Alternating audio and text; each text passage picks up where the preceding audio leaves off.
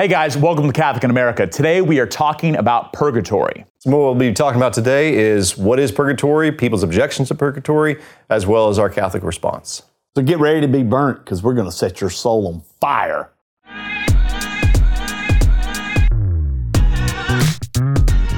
Hey guys, welcome back to Catholic in America. We're, we're talking about purgatory today. I'm Father Michael Nixon, joined as always by Father Tom Dillon, Father Doug Martin. Guys, let's get into it. What do people think about purgatory?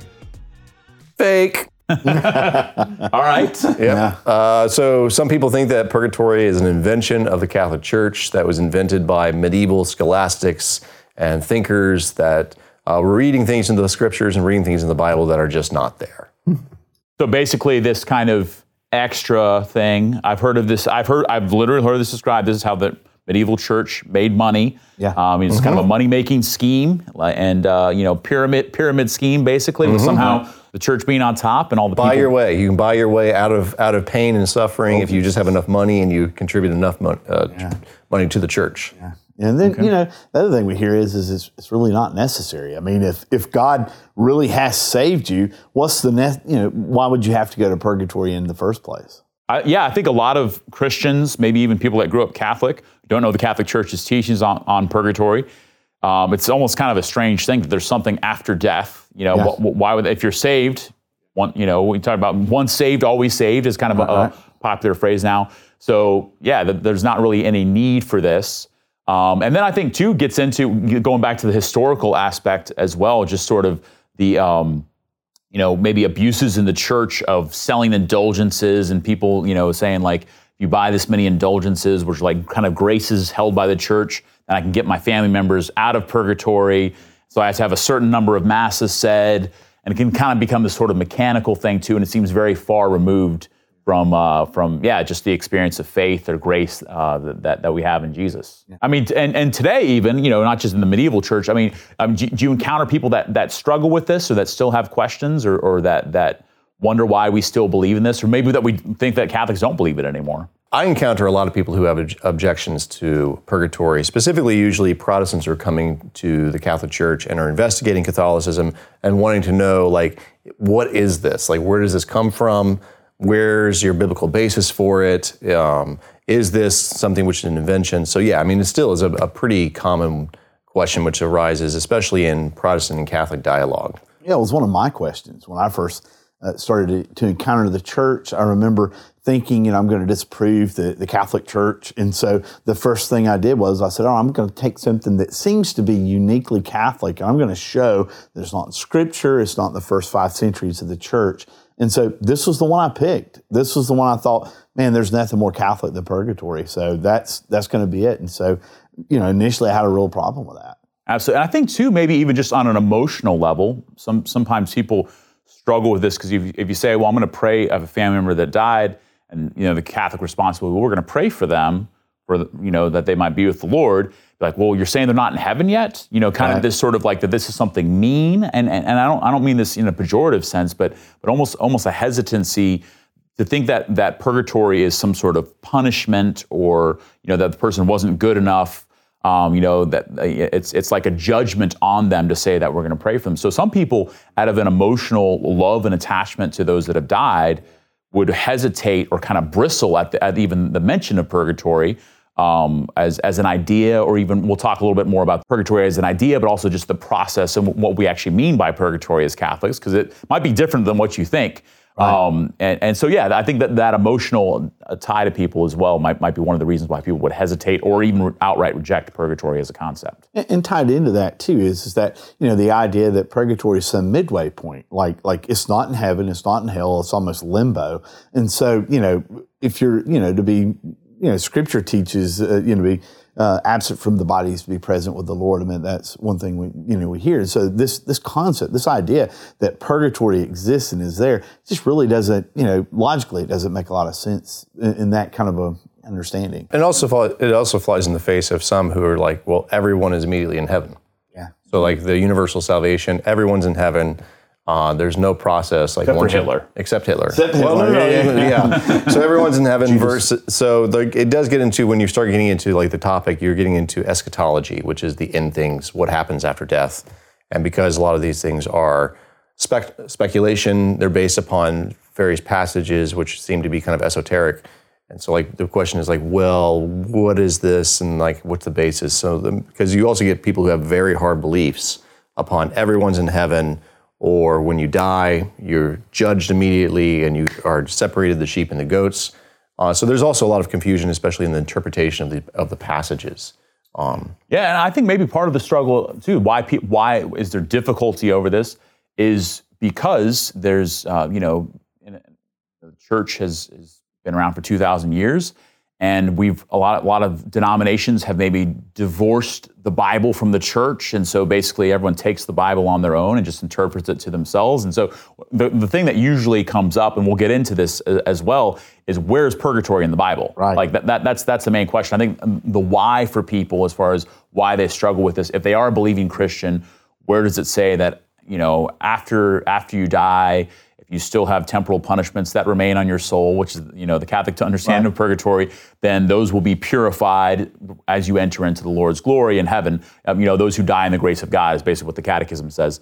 Um, so anyway, so just that like where does it say that line for line, and the fact that most biblical teachings aren't just like a, a, a linear uh, you know path laid out like that particularly when it's divorced from the whole context of the church's tradition that, that, that can be difficult because yeah if, if, you're just the Bible just drops out of the sky and you're supposed to piece something together. I'm not quite sure if you would arrive at purgatory, um, you know, at least on day one. sure, sure. Yeah, I mean, and, and the idea of it, it's just mean.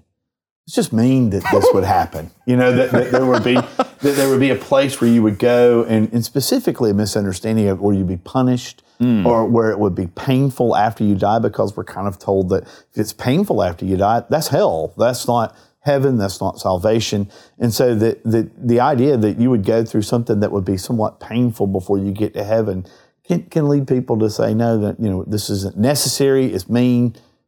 No, uh, um, it, it couldn't logically be the truth. You obviously are going to hell, not to heaven. And that's uh, the pain aspect. I think, mm-hmm. you know, we've all had family members that have died. We've walked with a lot of people in, in that process of illness and death and, and I think one of the consolations that a lot of times are shared is is well, they're, they're not suffering anymore. Right. There's no more pain anymore.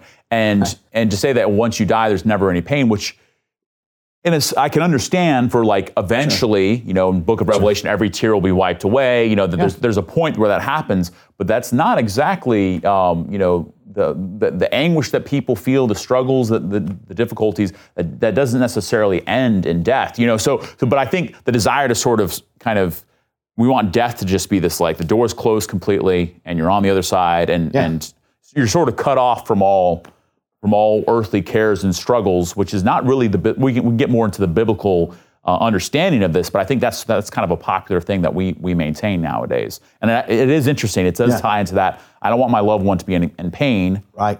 And I kind of see that as yeah. that, that's how I that's how we console ourselves, which is different than how, in the biblical understanding of it, how, how they would be consoled. Because, you know, Paul talks about console one another with these words about the hope for resurrection. Right. Um, so we, we, we, can get into that too. So, so I want to dive a little bit more into this process of purification, what we understand by it, maybe even how there's some, even in Protestant denominations and, and Christian understandings too, of, of maybe a better understanding of purgatory that can be part of our faith and helps to enrich our, our, our faith uh, in the here and now.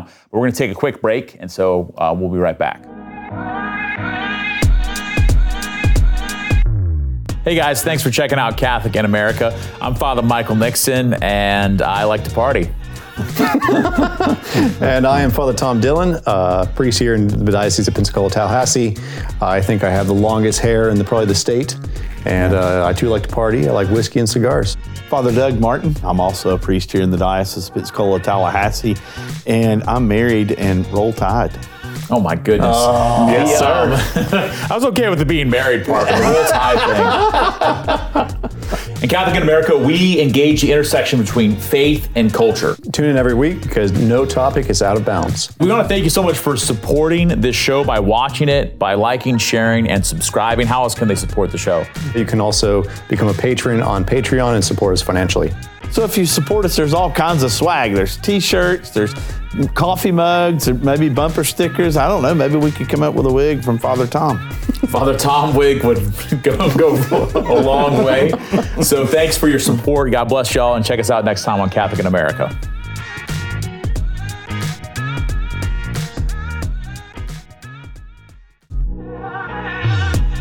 Welcome back to Catholic in America.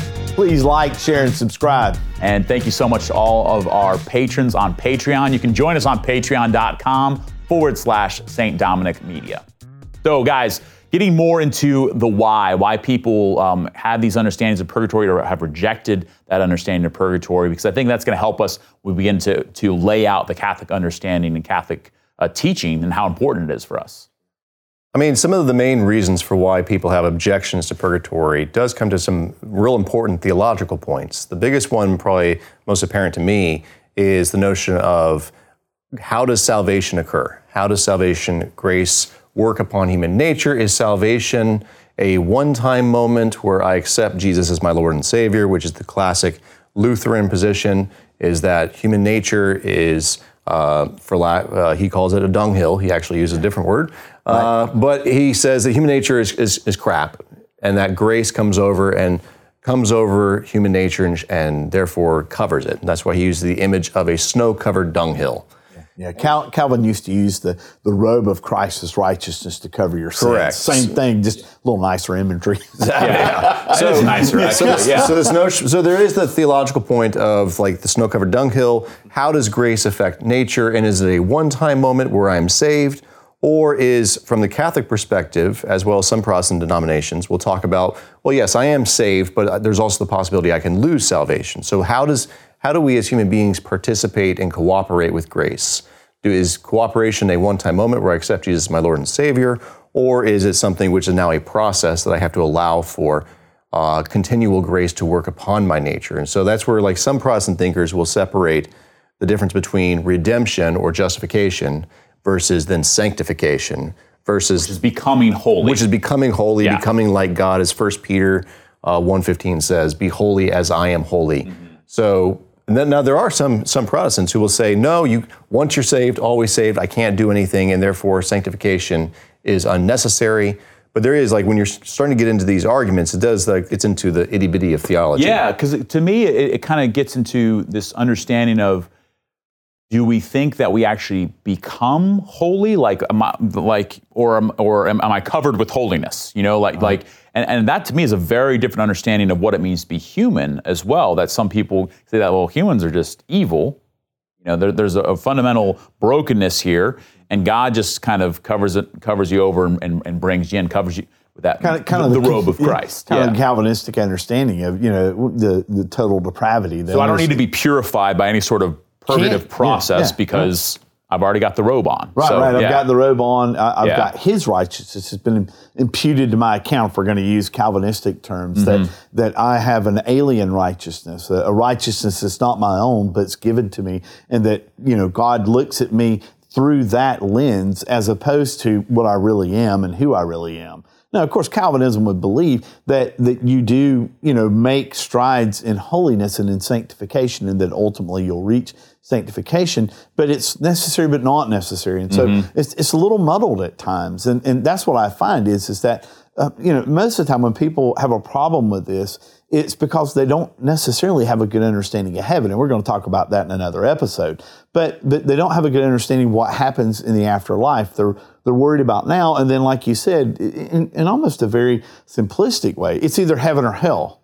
Mm-hmm. And, and there's no understanding of, of what it you know what it necessarily takes to get there besides faith itself or the lack thereof and this kind of gets also into um, some different kind of protestant thinkers and maybe some of our listeners or viewers are come from a protestant background or christian non-denominational um, so C.S. Lewis is, is, is, one, and, and you had an interesting quote. Uh, you had an interesting insight from John, uh, you know, Professor or I guess Dr. John Piper, who's a, a very uh, uh, important, I would say, American uh, pastor and preacher. Um, kind of how his unwittingly he's kind of pointing towards uh, towards purgatory as well. So I'll, I'll, let you share that. But what was yeah. the line from C.S. Lewis? Because C.S. Lewis is a famous Christian apologist in the 20th century. Um, wrote so many classics of, of, of, of, of kind of practical wisdom in, in the Christian life. And, and he was not Catholic, but had a, an interesting insight into purgatory. Yeah, what was an Anglican, and actually this was in uh, correspondence with his brother, and his brother was shocked to hear Lewis say that he believed in purgatory, and so he writes, "Our soul demands purgatory, don't they? Would it not break the heart if God said to us, "It is true, my son, then then your breath smells and your rags drip with mud and slime, but we are charitable here." And no one will upbraid you with these things, nor draw you away from you enter into the joy. So in other words, we enter in in this mess. And the response is, is should we not reply with submission, sir? And if there is no objection, I'd rather be cleaned first. and, and then the response from God is, is it may hurt, you know. And the response back is, even so, sir. the on a, on a practical sense like this, the, the shower as you enter into the wedding feast is always is always how, how I've heard that described. And you were you were talking about John Piper's insights or, or Yeah, I'd- I'd watched a video of John Piper with another uh, prominent uh, Protestant uh, theologian and pastor who they were talking back and forth upon the difference between redemption and sanctification. And so, like redemption being that moment where I accept Christ as my Lord and Savior. But even, and John Piper was pointing out that no, like if I accept Jesus as my Lord and Savior, that that also means that this is going to elicit a response from me, which is that I'm going to allow for the salvation, I'm going to allow for the purification, I'm going to allow for uh, this relationship with Christ to transform me.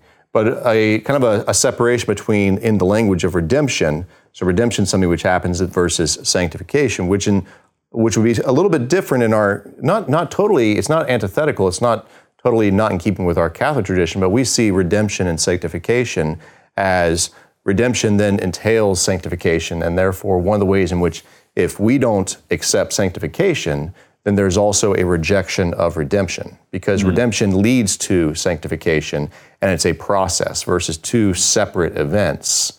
Um, we see them- unconnected events Uncon- almost. Yeah, we see them Yeah. as one, as redemption and sanctification are part of the same thing. Mm-hmm. Is that yes, we accept Christ as our Lord and Savior, but if we are going to accept Christ as Lord and Savior, this also means that this elicits the response from us. I am willing to be sanctified. And that sanctification might be a slow process, Mm-hmm. or it might be a rapid, like in the case of St. Paul, there's a rapid process, but even St. Paul, and it says there's the thorn in the flesh. Like there still is this this moment where Paul has given his whole heart, mind, and soul to our Lord and to Jesus after that encounter on the road to Damascus. Also then- talks about it running the race as well. Correct. Running the race, and I've run the race. But that's mm-hmm. why we see in that is that Paul is allowing the grace of sanctification to happen to him, but it's a process, and that's where. From the Catholic position, also like looking at purgatory, like what happens when we fail or when we have slowed down that process. And that's where, like, from our Catholic perspective, we have the possibility of that process not being a rejection, but that it continues into the next life, which is what the state of purification is. Purgatory, being purified of everything that you did not, were not purified of in this life. I think it's important to, to lay out exactly what we mean as Catholics by purgatory. If you look at the Catechism of the Catholic Church, there's only three chap, three little sections, three little paragraphs on purgatory. It's not, it's not, it's not very long. It's not a huge developed. Um, so recognizing that if this were a money making scheme for us, we've done a terrible job with it because we really don't make Yeah, yeah. make much money off of. I don't know about you here at St. Dominic, but yeah, we're not making a killing on it. the, yeah. um, and it's actually something that's like very, very limited as far as if someone's making a donation for, you know, to have a mass said for somebody, it's it's it's it's always very minimal. Um, but so this is basically what the Catechism says: All who die in God's grace and friendship, but still imperfectly purified, are indeed assured of their eternal salvation. So this is people already who've died, already on their way to heaven, um, who've already been saved.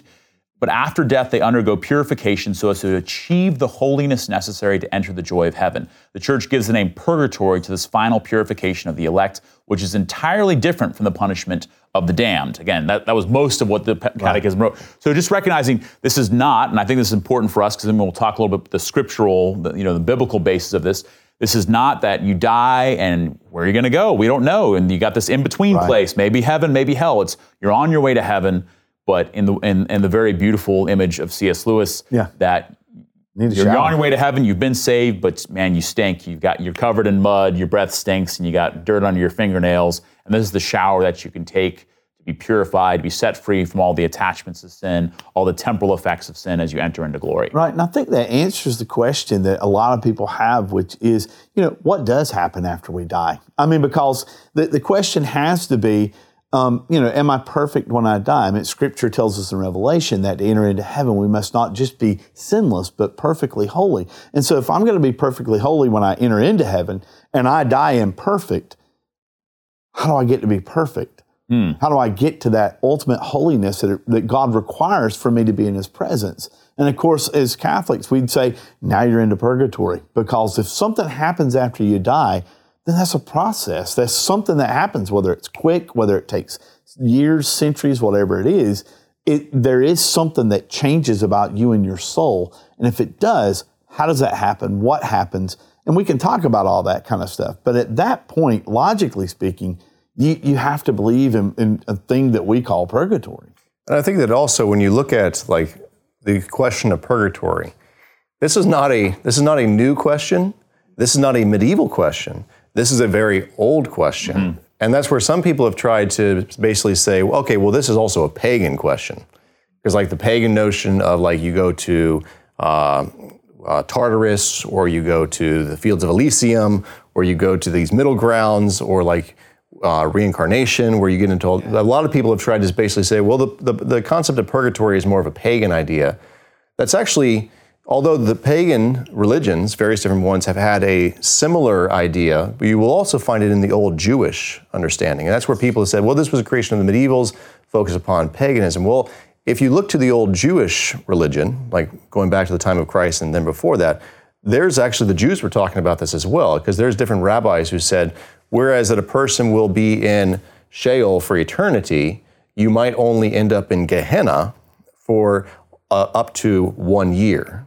And so, like, you have various different rabbis who are talking about the notion of a difference between eternal damnation versus those who will find themselves in a state of purification. You also have old, uh, in the Jewish, there's a word for it, the tradition or the writings, which we didn't make into the Bible, but were recognized as being um, respected. Um, these were called the Midrashic writings. There's an old Midrash story called the story of Adam and Eve, or the life of Adam and Eve.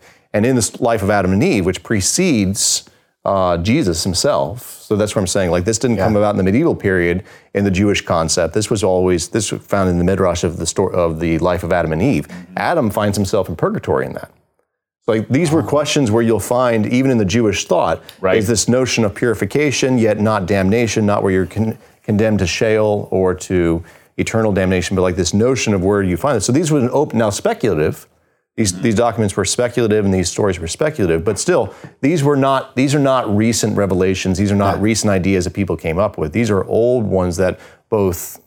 I mean, because I think that it's also recognized these are questions that are human questions. Right. Right.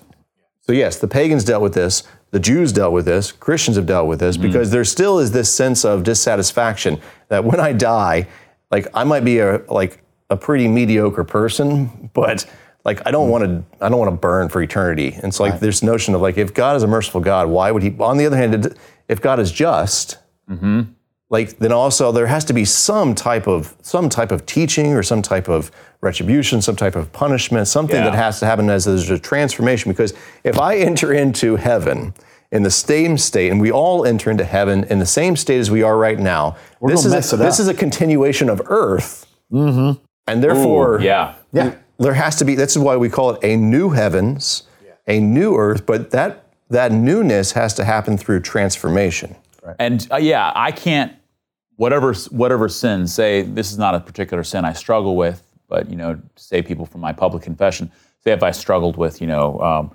forging checks, and I'm I'm really I'm a really good forger, and I have this. this I, I know it's wrong, but I keep falling back into it. I'm always trying to forge checks and trying to. Well, I'm, I'm trying to pay. I'm trying to pay for my daughter who has cancer. Well, well, Yeah, whatever, let's- whatever the it reason. it be even a good reason. Yeah, make it more but, sympathetic. but I've got this attachment to it, this affection even for the sin, which a lot of us do, even though we know it's wrong and when we Right. we confess it and turn away from it, and we, I can't bring that affection for the sin with me into heaven. I can't I can't be in heaven and be like, man, I wish I was down there forging checks, you know, or, or stealing cars, or Right. you know, uh, you know, Whatever. Yeah, know, or Saint, I mean, Saint Augustine, who's, who I love in the Confessions of Saint Augustine, where he says, "Lord, give me purity, just not yet. Not Yeah, yet, exactly. yeah, So, I, yeah, yeah. and one thing too, I think that's important because this might be some people's struggle with purgatory as we, as we begin to look at the biblical foundation. Um, is thinking that this purification is something I'm doing apart from Jesus. It'd be like, Right. well, saying Jesus' death wasn't enough, so I got to do this extra thing. But recognizing that when the church teaches about this, and throughout the history of the church, the earliest days of the church, the biblical, um, the biblical accounts, and then also you know the, the whole history of the church of of praying for the dead and everything, it's united to Jesus. Jesus who, who works out Jesus is salvific Right. and sanctifying, salvific and sanctifying. He saves and makes holy. Um, that it, it's through engagement with Him. So it's not something separate. It's like, well, yeah, Jesus saved you, but you got this other thing you got to do here. You got to pay the piper um, for your purgatory time, which is uh, separated from the cross. Right, and, and well, I mean, and I think the idea that, that we're doing something there. No, no, it's something being done to you, and it's evoking a response. But yes, it's something that's being done to you. The purification that's happening comes from being in the presence of our Lord, and the closer we get to Him, the more purified we are. And, and I mean, you know, you talk about those addictions and stuff you have. I mean, just imagine, and, and we've all dealt with it. We all have our own addictions. It's hard to let go of particular things, but just imagine someone who's, well, I mean, someone who's tried to quit smoking for, for 50, 60 years, someone who's got a drug addiction, someone who's hooked on alcoholism. And we, you know, they go into hospitals and rehabs and, and these places where they, you know, quote, dry them out and how painful it is for them, hmm. how hard it is to do that, and then how they have to avoid those situations so they don't fall back in those things. So the idea that that we're going to be there and it's not going to be painful, it's not going to hurt. I mean, just imagine how hard it is to quit something you really like or you really love here. How painful that is, how hard that is. I mean, it just really adds more into yeah, this this may not be a fun process. also like looking at it kind of philosophically like what is purgatory i think it's also like to, when we're starting, starting to talk about pain in the next life which obviously a lot of people are like well there's not going to be pain in the next life well i think that to understand purgatory the catholic understanding of purgatory especially and to put this in contrast with the perceptions people have about purgatory um, purgatory is the state where you are don't have a body so, but you are being judged. And so you have to make a judgment. I don't think that there's any way that anyone who's looking at the scriptures can say that there's not going to be a judgment that happens. You, every thought, word, and deed will be accounted for.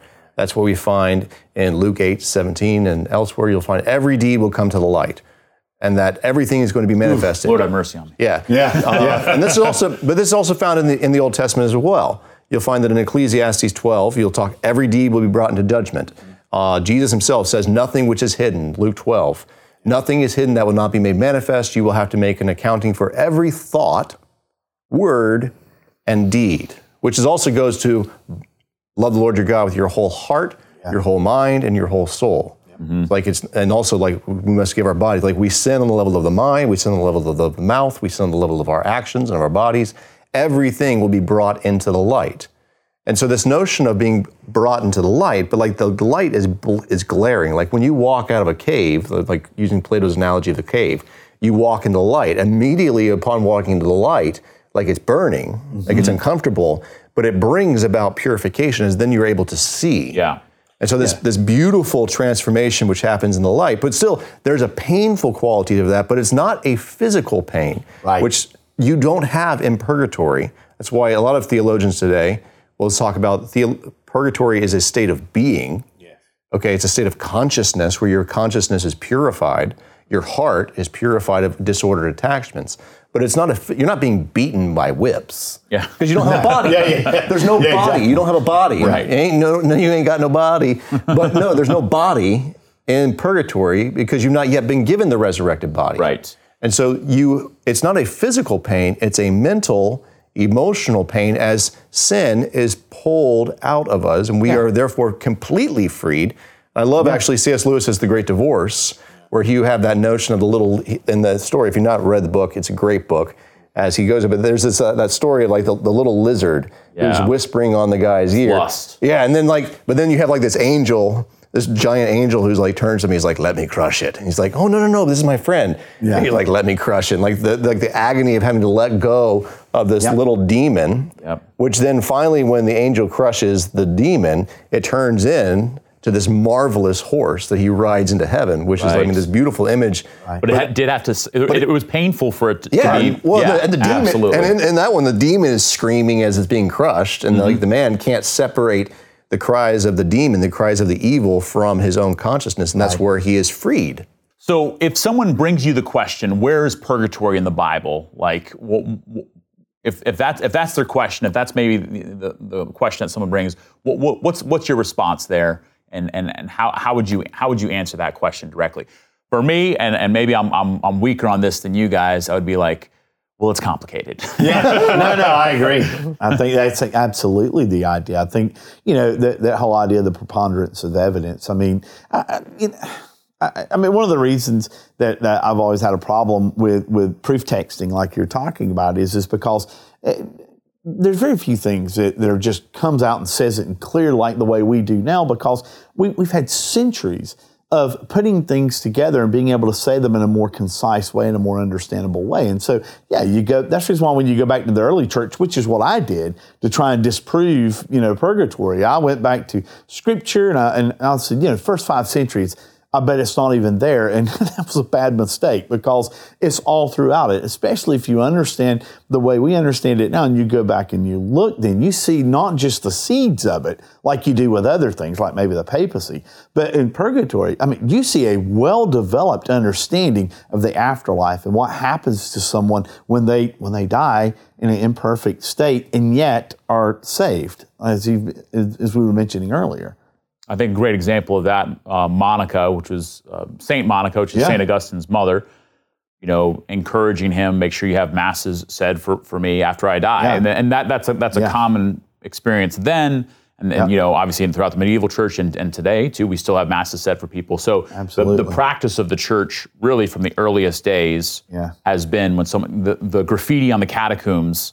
You know, Yeah. th- th- you know that points that. So getting, All throughout Um, so getting into the biblical understanding, I think that's maybe something where Yeah. where people you know, like did St. Paul think that you just die and you just go right to heaven, or did you know Saint you know Peter or or or what, what was what was their engagement with this, and how would they how would they think about it? Well, I, think I think we're also recognizing, and this is, we can't divorce Christianity from our Jewish roots. Right. And that's that's the danger of some is that they want to say, well, Jesus created this new religion, Christianity, and there was a divorce between the early Jewish roots and then what we have today. So like we're recognizing like going back to our Jewish roots because we are Judeo-Christians. Like we, you can't have Christianity without Judaism. Jesus was a Jew. Mm-hmm. And also recognizing that these were fights at the times with the Jews. Like I said, the Pharisees, the Sadducees were fighting over uh, eschatological, the end things, what happens, because the Sadducees said, no, there's no resurrection. The Pharisees said there is a resurrection. So these, these have been hot topic issues for a long time.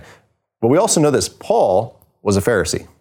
Paul talks about the resurrection. He talks about these various things, and that's where you'll ta- find in like 1 Corinthians 3:15, you'll find that Paul himself says a man might be saved, but all of his works will be burned up if mm. they're not rooted in the Lord, if they're not rooted in Christ. I mean, that's kind of synthesizing what St. Paul says.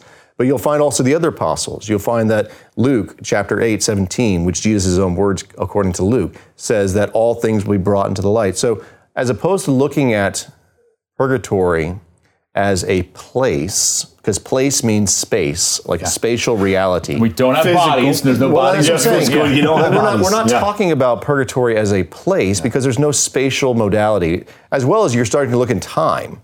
Mm-hmm. Yeah. Because like out, you're, you're, we're dealing with a different concept of time. So space space time doesn't exist the way that we understand it in purgatory, but it is that's why we call it state of being. So if you can separate like people because like like where is it found in the Bible? Well, it's not found in the Bible in a space time, but it is as a concept Yes. of judgment, of purification. Malachi 3 talks very cl- clearly about the purification of the sons of Levi by fire. And then likewise, First Peter, uh, Peter will talk about it, and you'll find Paul will talk about the purification which is necessary um, as a process in the process of salvation. And it says on the day, on, on, on the day of on atonement. the, on the Day of judgment. Atonement, Yeah, yeah, yeah. which mm. going back to the is. Jewish Yeah. roots of what the Day of mm-hmm. Atonement was, which was the purification Yes. of the people of their idols, of the golden calf. Yeah. So like you'll find all these things mixed up. So most certainly as a concept, is this as a if you look at it at is it found as a concept, a purification of evils withdrawn from man? Yes, hmm. absolutely. I mean, over and over and over again. And I mean, the big one that, from a Catholic perspective, but this is not going to be convincing to a lot of Protestants, is going to be found in the book of Maccabees, Yeah. Right. where there's prayers for the dead, Right. which is an old Jewish custom, like a very old Jewish custom of praying for the dead. and for now, the- yeah, yeah, yeah. I mean, And- Protestants who don't accept the book of Maccabees as being canon, and we're not here to talk about the canon and the problems with that, but still, you'll find very clearly, both in the Jewish customs as well as in the book of Maccabees, you'll find prayers for the dead. And why are we praying for the dead? If that our prayers benefit them. yeah, because the prayers benefit and they- those and- who died yeah. in a state where God's not going to reject them, but God is going to purify them of their attachments to the world, as St. Paul talked about. It's it's it's an interesting part too, and I think it's the second Maccabees where Yep. where some of, of, of if, if y'all don't know first and second Maccabees, um, deuterocanonical, we consider it part of the canon of Scripture. And uh, so, so if, if you have a Protestant Bible that doesn't have those, go get a Catholic Bible. It's got seven books that you haven't read, and they're awesome, including First and Second Maccabees. And uh, this what this is a, a book of the Bible that was around during Jesus' time that has, has been part of the canon of Scripture for Christianity for the first 1,500 years of Christianity until, the Protestant Reformation. So Sometimes called apocryphal. sometimes Yes, called apocryphal. yeah. But this this scene where some of the the Jewish warriors have fallen in battle, and some of them were carrying pagan like amulets and things, and so they were kind of like recognizing that they had an attachment to some sort of evil, and so um, uh, the Maccabees, or the, the the the leaders of the Jewish people at that time, they they they give money to have sacrifices made to pray for them, and it says, and it's because it is a good and wholesome thought to pray for the dead. You know that there's, there's something about that. Not only that can our prayers impact them, um, but it's good that we do that, and that that it's something that we get to help. Now we get to somehow, somehow participate in what God is doing, which is saving saving His people. So much so you have the development of novenas for the dead. I mean, this idea of praying for the dead. Matter of fact, a, a very Eastern concept is is that once someone dies, they, they usually do this nine day novena. And and I remember asking a, a- an Orthodox priest one time, so so why do you guys do that? And they said, well, we think it's going to be weird to be separated from the body. And so this is a time of, of you know transition. This is a time of trying to you know to really as you separate from your body and your spiritual, you're not going to understand it very well. And so there, there's an experiential aspect to it. And so, yeah, I mean, the- these prayers have always been there. And of course, they're praying for the, the ultimate salvation of that person's soul to be with God in heaven. Now, the objection, which I have heard on in terms of that, is like, why are my prayers effective? Like, why? Yeah. Like, I'm Jesus is the Savior. Right. Valid point. Jesus is the Savior. My my prayers are not effective in helping another person um, or lessening their time Particularly after they've died. after Yeah, they die. yeah. Like, they're going to heaven. They're going to hell. My prayers are not effective whatsoever because that means like I'm somehow saving them. Um, Now, I think that it also understand like what what do we mean when we say that we are praying for the dead, and, and why is this effective? Because it's not that we are saving them, although we are participating within Christ's saving actions as His body. But the re- the reason why when people ask me, they're like, "Why should I pray for the dead?" or "Why should I pray for my mother? She's dead. God's going to judge her. My prayers are not." I was like, if we find ourselves in the next life in a state where where we are stuck, um, where we, for whatever reason, like we are resisting the will of God who's trying to draw us out. It's not just that our sins have affected God. Now, obviously, every sin that we commit affects our relationship with God. But the other reason for why prayers for the dead are actually effective and why they actually have value and merit is because our sins affect us and God, and therefore God is harmed or at least hurt by our transgressions. But it's also the body. Our sins affect each other. So, like this notion of like, why would my mother be in a state of purgatory? Well, maybe people could probably come up with my maybe why their mother is in a state of purgatory, yeah. Uh, punishment for the ways in which she screwed me up. like that's, but also like, do I want my mother in hell? No, but like, is she in heaven yet? Like, there's this this this notion of like justice demands that there's a change. And mercy also demands, as, as Lewis was talking, about, a change. But why is my prayers for her? Well, actually, this is what I tell people, and I really believe this. The reason why our prayers as the church militant or the church purgative, um, which are those others who are still fighting the fight versus those who have finished the fight but now are in the state of purgation, is like if a person has offended me, especially, my prayers for them, me telling them right now that I forgive them, Yeah. that's one of the reasons why people stay stuck in like not being able to forgive themselves. Right. And that's Yeah. that's from our, our Catholic understanding of purgatory is the reason why a person could get stuck in purgatory longer is because they refuse to forgive themselves. It's not that God, they are resisting God's mercy, which God tells them, I forgive you. But they're like, well, there's also these negative effects. But that's where when we are praying for them, there's that notion of that it's not just God who's forgiving them, the church is forgiving them. Their brothers and sisters, the people who they have harmed. And those wounds are being healed. And those wounds, it's, too, it's just like really, yeah. it's that whole moment of reconciliation which happens between each other as, as brothers and sisters. We are forgiving them in their next life Hmm. for the things that they did to us and which are still affecting us. Right. I, I even got the image as you were saying that of of uh, Jesus' parable of the prodigal son. You know, the, the son that enters into the father's house, and the other son is left outside, like you know, the older son, angry. In a sense, too, that that the Lord wants us all in the Father's house. So thinking about that too, particularly if someone's lost a family member, when you pray for them, then you realize you're still close to them. That you're not, you know, because sometimes people Well, again, they, they have fallen asleep. They're not. They're not lost. They're not, not- dead. You're right. Right. So that that there's something about that, and then I can still I can still help them. I can, I'm still connected to them in a positive way, not through you know seances or channeling or any of that stuff. Don't do those things. We don't believe in those. Um, reject it. Repent. Yeah, your, your, your mother's not going to talk to you from the next Yeah, life. so- but- Something but- else might. But, being, Right, right, but right. being able to, to help them on the journey as they're entering into glory, and then they in turn pray for us too, which is, is, is very biblical. Think about this for myself. My family, we recently lost my brother really tragically. My brother Sean um, died in an accident at work. And we've had so many signs and consolations that he's with the Lord, and I still pray for him. I Yeah. still pray for his eternal rest. I pray for his soul. I offer Mass for him. And recognizing too that that's not, if, if he's through all his purgation and he's with the Lord in heaven, that's not wasted prayer. you know, it, it's because it's all there. But there's something like there's a special connection every time I pray with and for him. I ask him to pray for me. Um, Yeah. That's not aside from Jesus. I realize Jesus is the only one who could save him, and uh, you know Jesus is the only one who could save me too, and, and he does. Praise God. But there, there's a, a special closeness that, in a sense, now death. To me, it's one more way we understand that death doesn't have the last word here Yeah. that death death hasn't created this this unbridgeable uh, chasm because we're connected to those that we love because they're all in the body of Christ. It just goes into the communion of the saints. I mean, that's one of hmm. the things that you know you find in the book of Saint James, it, where he talks about the prayer of a righteous man availeth, you know, avails a lot. I mean, it's worth a lot. And so, the the holier we are here, the more holy we can be here. You know, I mean, it- because it affects our relationship with God when we're sinful. But that's the reason why we also pray to the saints in heaven or ask for their prayers. I mean, we can talk about that another time. But the, the whole idea that that we're connected, as you're saying, in the book of hmm. Hebrews, where it talks about the great cloud of witnesses being together. I mean, part of that is the support of all of us together for each person, for each soul.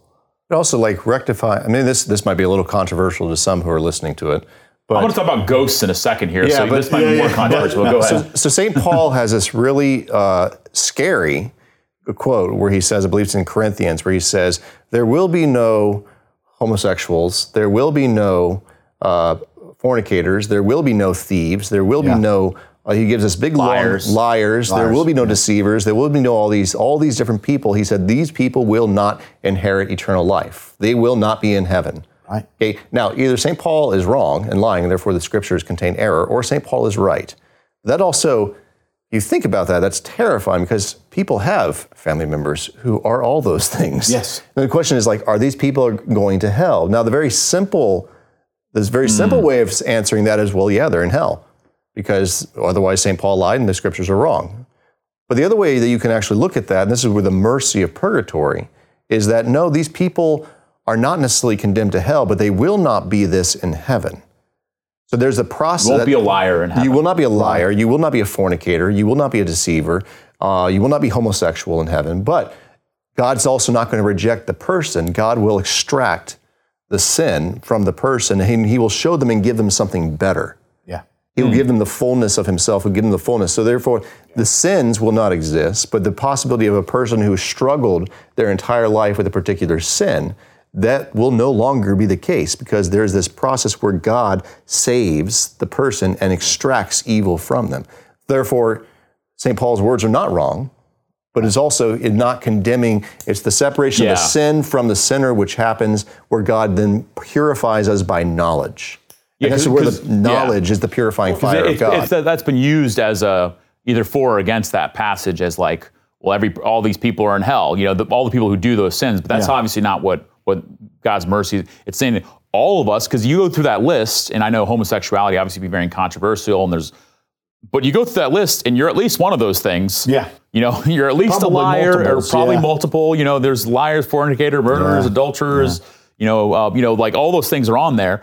So in a sense, if Paul is saying that, it's because of this this process of of purification, purgation, right. sanctification, whatever you want to call it, as the merits of, of being united to Jesus, that who has saved us, um, because because He's inviting us to even more. Again, not not not not as a a, a condemnation of you, Right. but as a saving you from the sins that, that we try to identify. Because any, anyone who tries to identify with their sins needs to be.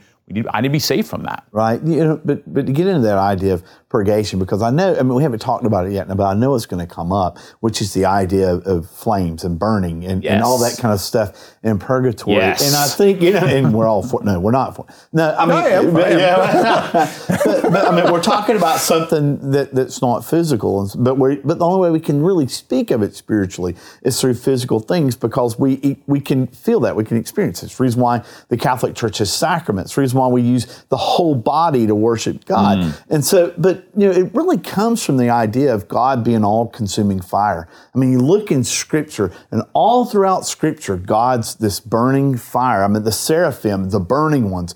And so the idea is, is The, that tor- the, tor- the torch in Genesis going Yeah. through the pieces of the yeah, sacrifice. I mean, just so many times. And the idea from First Corinthians with St. Paul in chapter three is, is that the closer you, I mean, he actually uses this conveyor belt, if you will, of a piece of gold sitting on there with, with all kind of wood, hay, and stubble in it. It's the word that's used. And at the end of it, you have a pure piece of gold. And so this, uh, this spiritual idea that the closer we get to God, the more those impurities fall away until you have just a pure person.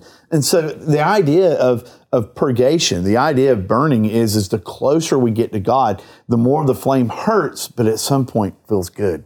Correct, because also the notion of the fire and fire in the Old Testament as well as the New Testament is associated with the Holy Spirit. Absolutely. But the Holy Spirit is associated with not pain and punishment, but ah. with knowledge.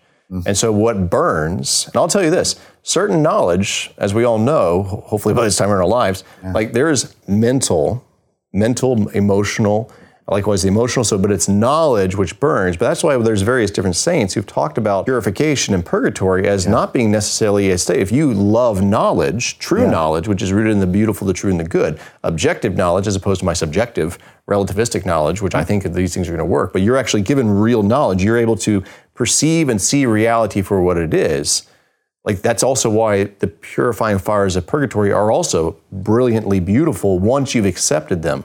And so like it's also the notion is like once you enter through the gate, like therefore it is like purgatory is understood as like the first is is actually the first stage by which you enter into heaven. Right. Hmm. So it's not a, it's not a, it's not a it's not a middle ground between heaven and hell is purgatory. It is the first stage of entering into heaven. It is a it is a feature of heaven itself. Or, or to use it this way, it's you're in the presence of the Lord. yes. And if you're Mm-hmm. imperfect, you have to be made holy. And the presence of the Lord is what's making us holy too. That's so, what's making so us even holy. thinking about this, we, we're praying for them, and you know, it's not like, well, God's like, I wish I could make them holy. There's not enough prayers, but our prayers somehow do, are we're allowed to aid in that to be- to to to be a part of what God is doing in, in that person. So I, I, have a situation for you guys because this gets into ghost stories, you know, wh- which which which um, I have some thoughts on that, and I'll, I'll, I'll- run this by. This is, this is not dogmatic when we talk about ghosts on this show. Right. Uh, there's no official church teaching on ghosts. But I had this a woman that came to me for an unrelated meeting. This is years ago, and she had never been to a Catholic church. No concept of a Catholic priest. I think she just, you know, she saw me, just was like, "Whoa, these guys are real." Um, and and she had to meet about something else. And so we're talking about whatever she needed. And then she she stopped and she's like, "I've never told anyone this." And she says about this recurring dream that she has. And she's a Southern Baptist as they get, and she has this Yeah. recurring dream of she's in like an attic and it's a dark room, and there's this big box in the middle of the room, and there's people crying out for help in the box. She uh-huh. doesn't know what to do. She's telling this to me, she's never told anyone. And then she's like, So I don't do, so I just would pray the Lord's Prayer. And then all of a sudden, this light opens up above them. They go up this ladder into the light. And I was, and she's describing this to me again, no Catholic context. And I'm like, Right. You kind of just described purgatory. Right. Um, you know, so I didn't, I didn't quite know what to do with it. I actually had this, there, there's a, a, a, a book on purgatory that happened to be in my office. It's kind of a Catholic ghost stories book almost. Yeah. I gave it to her. I'm not sure if it was the right thing to do or not.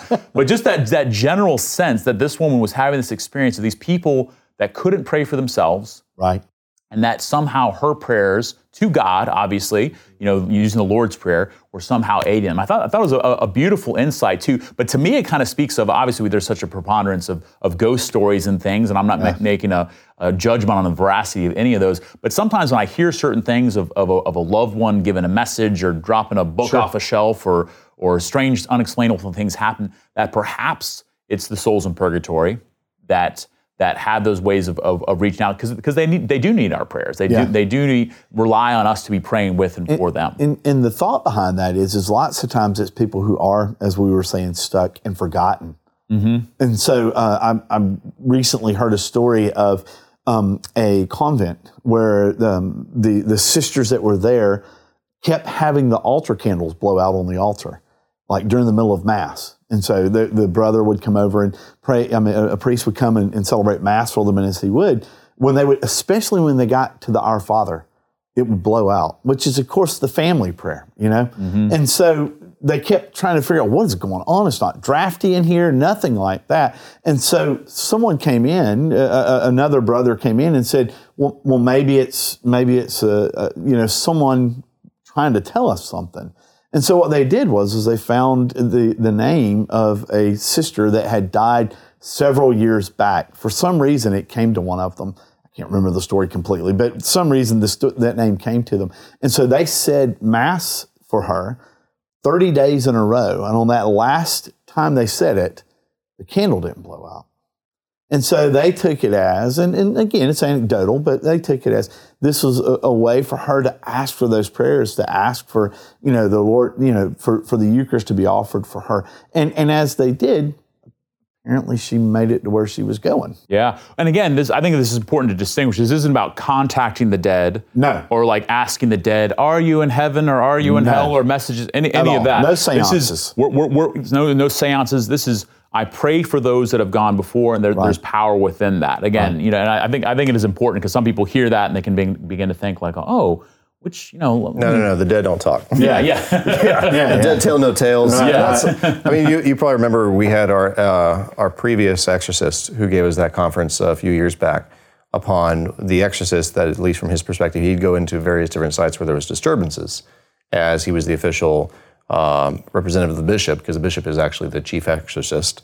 Uh, but he was made the exorcist. He would go into sites and he would have to distinguish between a disturbance at a particular site, whether or not it was some person who has a psychological condition. But if there was actually it was not, if he determined through the process that it was not just a person with a psychological condition, but that there was something happening, that he would determine whether or not he was dealing with an evil spirit, which um, there was manifestations of evil spirits that always have a preternatural, versus other disturbances. And it's like he would determine between whether or not he was dealing with a restless, with a soul of the restless dead who was in a state of being stuck, which is why that then he would go in and have a have, have a mass. He would say the mass, and usually when the mass was said with for the intention of whoever was determined that was causing the disturbance, it would cease. And so like that's that's so for him he would have to determine that's what he told us is determining whether or not he's dealing with a soul in purgation because you you handle that in a very different way than the way in which you handle a place which has an infestation or an evil spirit. So to me, what you know, maybe to just kind of sum up, and then we can kind of maybe talk about some some practical applications for people of of if maybe if you've never thought about praying for the dead, what what, what could you do today, and, and and what difference does this make in our life? That purgatory is this is the process by which those who are saved are uh, receive that that final purification as they enter into God's glory. So. it's not. It's not a physical state. Outside of they- they have- space and time. Outside of space and time. That our prayers do benefit them, and there's scriptural uh, attestment to that. Um, because God actually wants us to be holy. You know that, that that's the invitation. Is, is, is that God doesn't want to just cover us up with a sheet. Right. He wants to actually transform us from the inside out. Um, and that all that really is it's an exercise of His mercy, and that our, our prayers affect them. So, so thinking about that, what what can someone maybe who's Catholic or who's who maybe who who used to be Catholic, um, as far as they have a loved one who's died, maybe what's what's a good practice that they could engage in to uh, to help them uh, with engage with this teaching on purgatory. I'd say the, the biggest thing that we have, especially as Catholics, but we also invite anyone who's not Catholic to come to the Catholic Mass, is to come to Mass and to pray for them in the context of the Mass. And if you can, if you they want, they can have a Mass said for that particular intention. Um, that the priest will say that, say that at Mass, and the whole point of the Mass is obviously to worship our Lord, but with the intention of also praying for our brothers and sisters. And so praying at the Mass. But this is also a beautiful thing which I've given to people who have loved ones who have died. And I remind them, as St. Paul told his community in Colossians, he's like, the dead are asleep, but they are with God.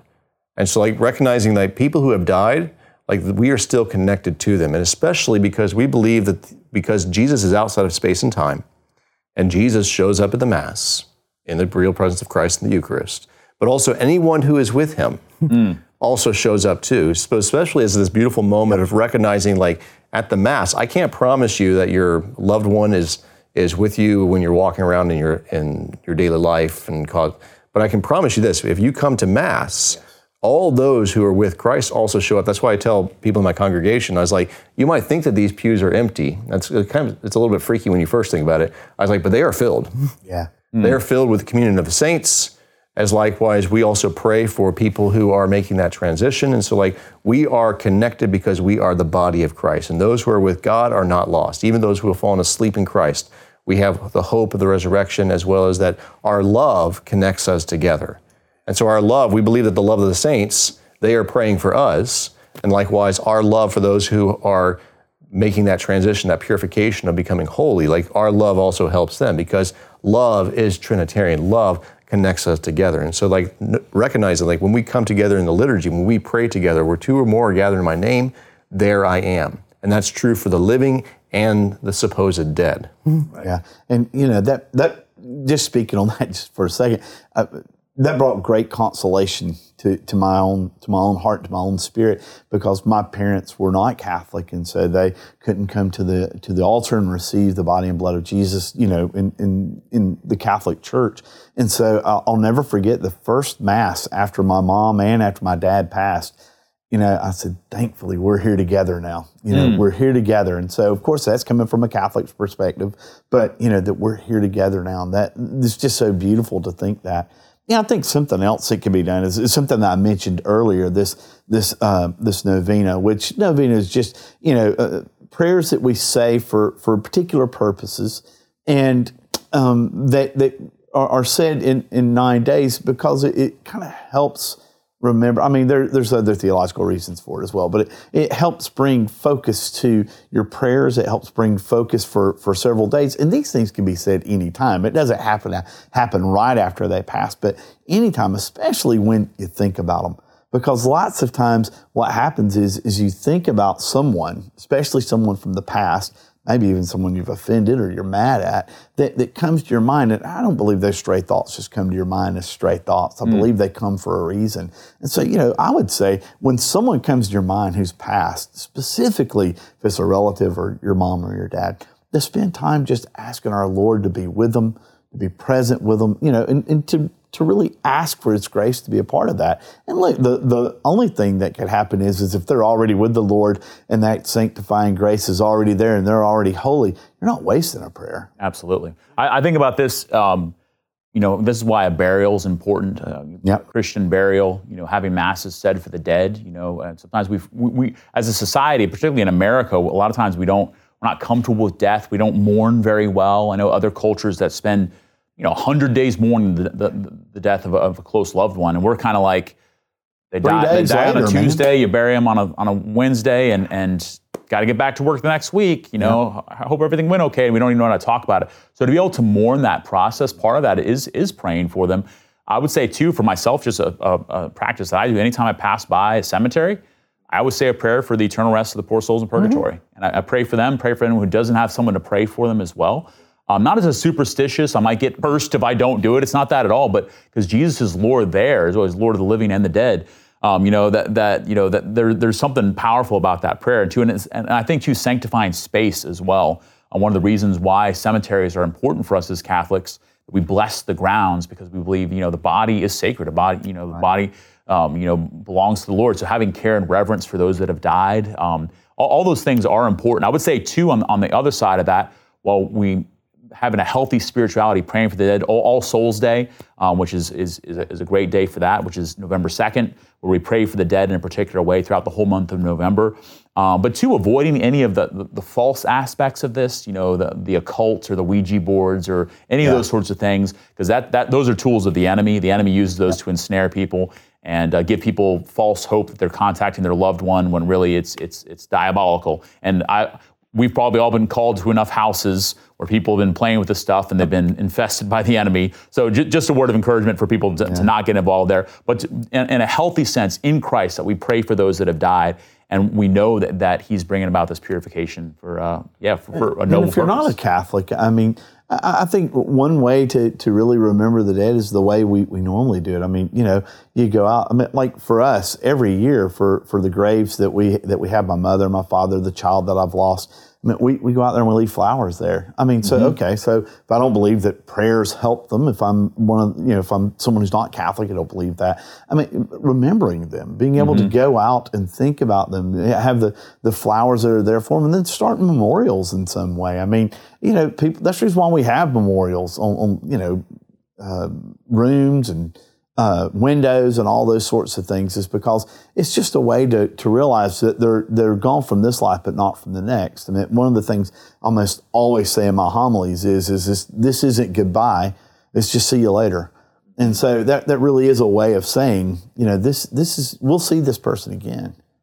Also, to kind of go back one of our original points, which we haven't covered at this point uh, so much, but going hopefully with what's been apparent in this episode so far is the fact that there's a there's a lot more to this conversation than sometimes the straw man arguments which are leveled against uh, the practices and the customs. Because we're starting to get into customs we're starting to get into culture we're starting to get into to deep like there's a lot of thoughts around this. Because obviously many of the people who have objections to the practices the catholic catholic the catholic practices of praying for the dead um, go back to well you're selling indulgences or you're selling all these things and there was individual cases where there was obviously abuses but the church has never said that you can buy your way out of purgatory. Yes. like as well as that even like the customs like when people and this is where like the straw man there's a lot of these straw man arguments which are leveled against our, our practices and our beliefs. And i say straw man because it's like well you believe that you can buy your way out because like if i want to have a mass said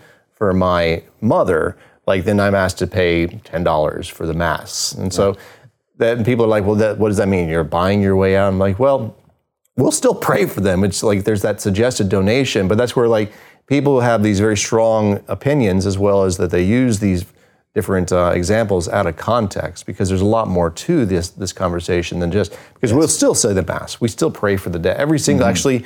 Uh, almost every time throughout the week, there's a mass which is dedicated to praying for parishioners and praying for loved ones. And so, like, you don't have to buy your way out, but that's where people have used some of these things to try to distort the actual teachings Right. of what we actually teach. Absolutely. So, purgatory, important, hopeful. It's about the mercy of God. Pray for those who have died. If any of us die anytime soon, pray for us, please. But, um, guys, thanks so much uh, for this conversation. Hopefully, this is helpful for you all. Thank you guys for tuning in, for all those who support us on Patreon. And until next time, We'll see you here at Catholic in America.